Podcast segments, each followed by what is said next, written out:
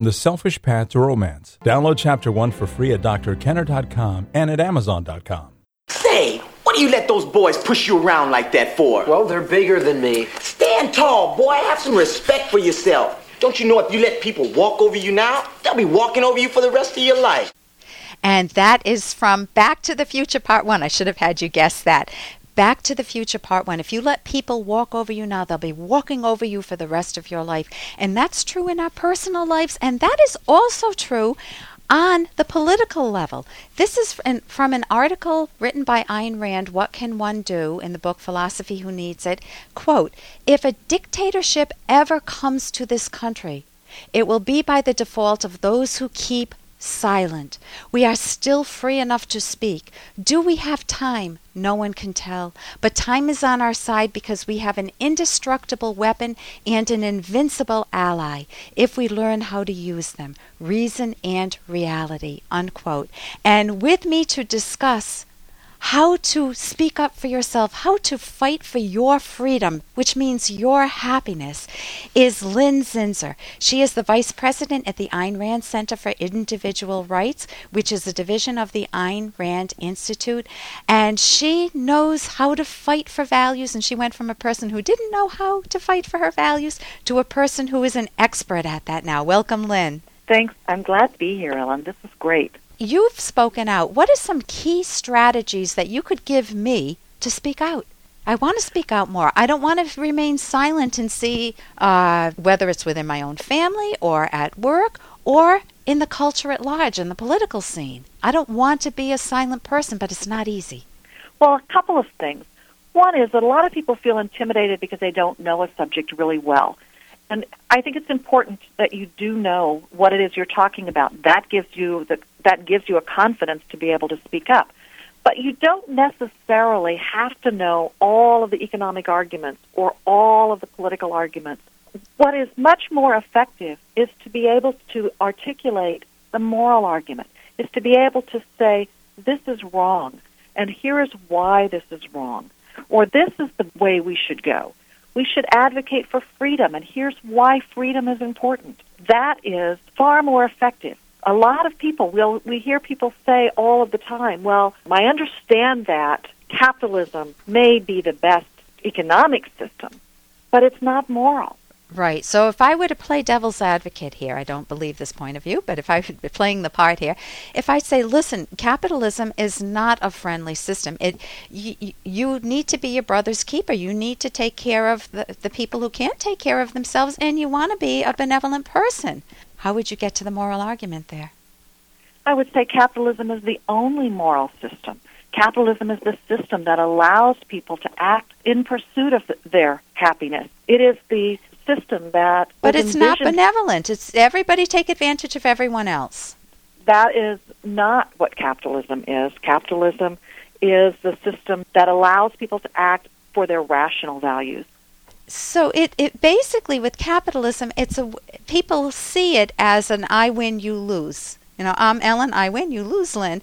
And that's exactly wrong. It's that type of misinformation that's perpetrated through even my university, Brown University, the one I went to, that that is that is killing freedom. And instead, capitalism is really a win-win situation. I give you a nice massage, Lynn, you give me a nice massage. We trade, it's an equal trade. We both walk away happy.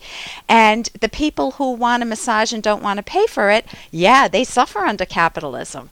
And the people who can't do for themselves, can't get the massages, well, capitalists tend to be very benevolent people, and they might be generous at a time. They don't have to be, but, but give a back rub.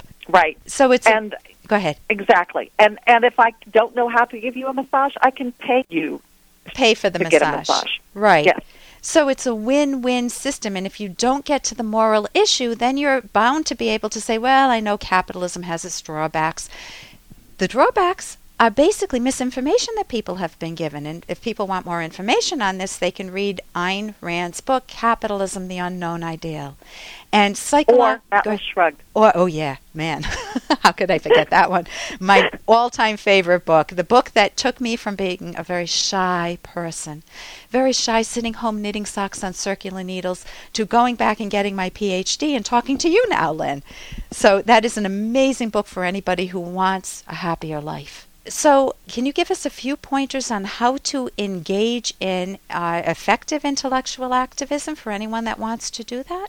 Yes. I think one of the things is to learn to attend meetings, to go to public meetings, and speak up.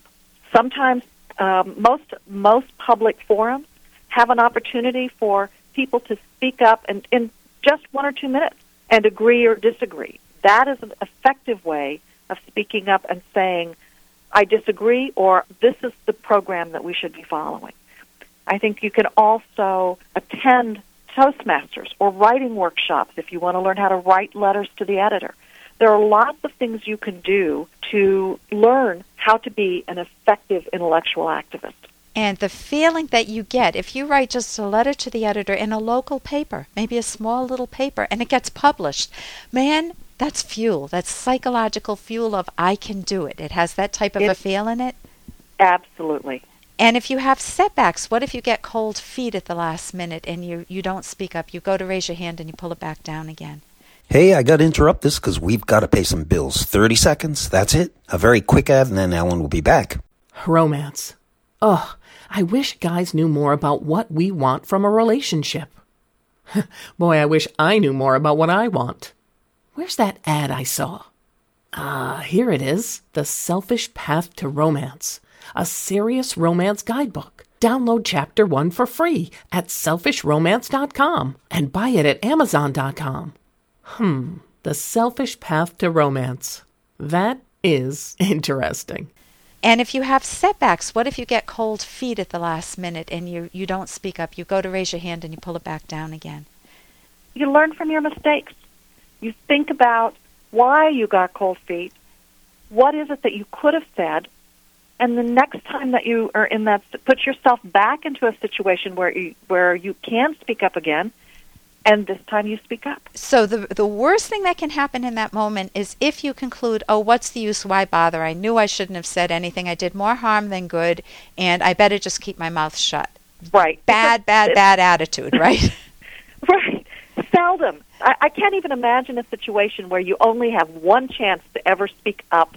Yeah. Uh, at least in our society, where you only have one chance to speak up, and if you blow it, you've blown it for all of your life. I mean, that's just not going to happen. Right. There are multiple opportunities, and all that happens is, is that you don't do it as well as you could have, and the next time you do it better if you learn from your mistakes. Right. And even if you bungle it, even if, I don't know if that's a word, but even if you're totally not effective, it didn't go as well as you had hoped, and you still spoke up, and you can go back and rework it without beating up on yourself. You know, give yourself a pat on the shoulder for having spoken up.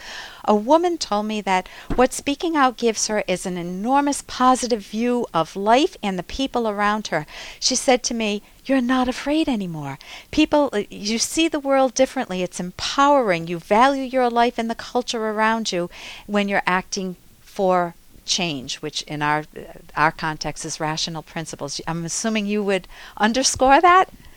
Absolutely. In fact, that's one of the things that is amazing to me is that you do have this much bene- more benevolent attitude towards other people. And you're less Even af- people that you oppose. Yeah, and you're less afraid. This is Lin Zinser. She is the vice president of the Ayn Rand Center for Individual Rights, which is a division of the Ayn Rand Institute.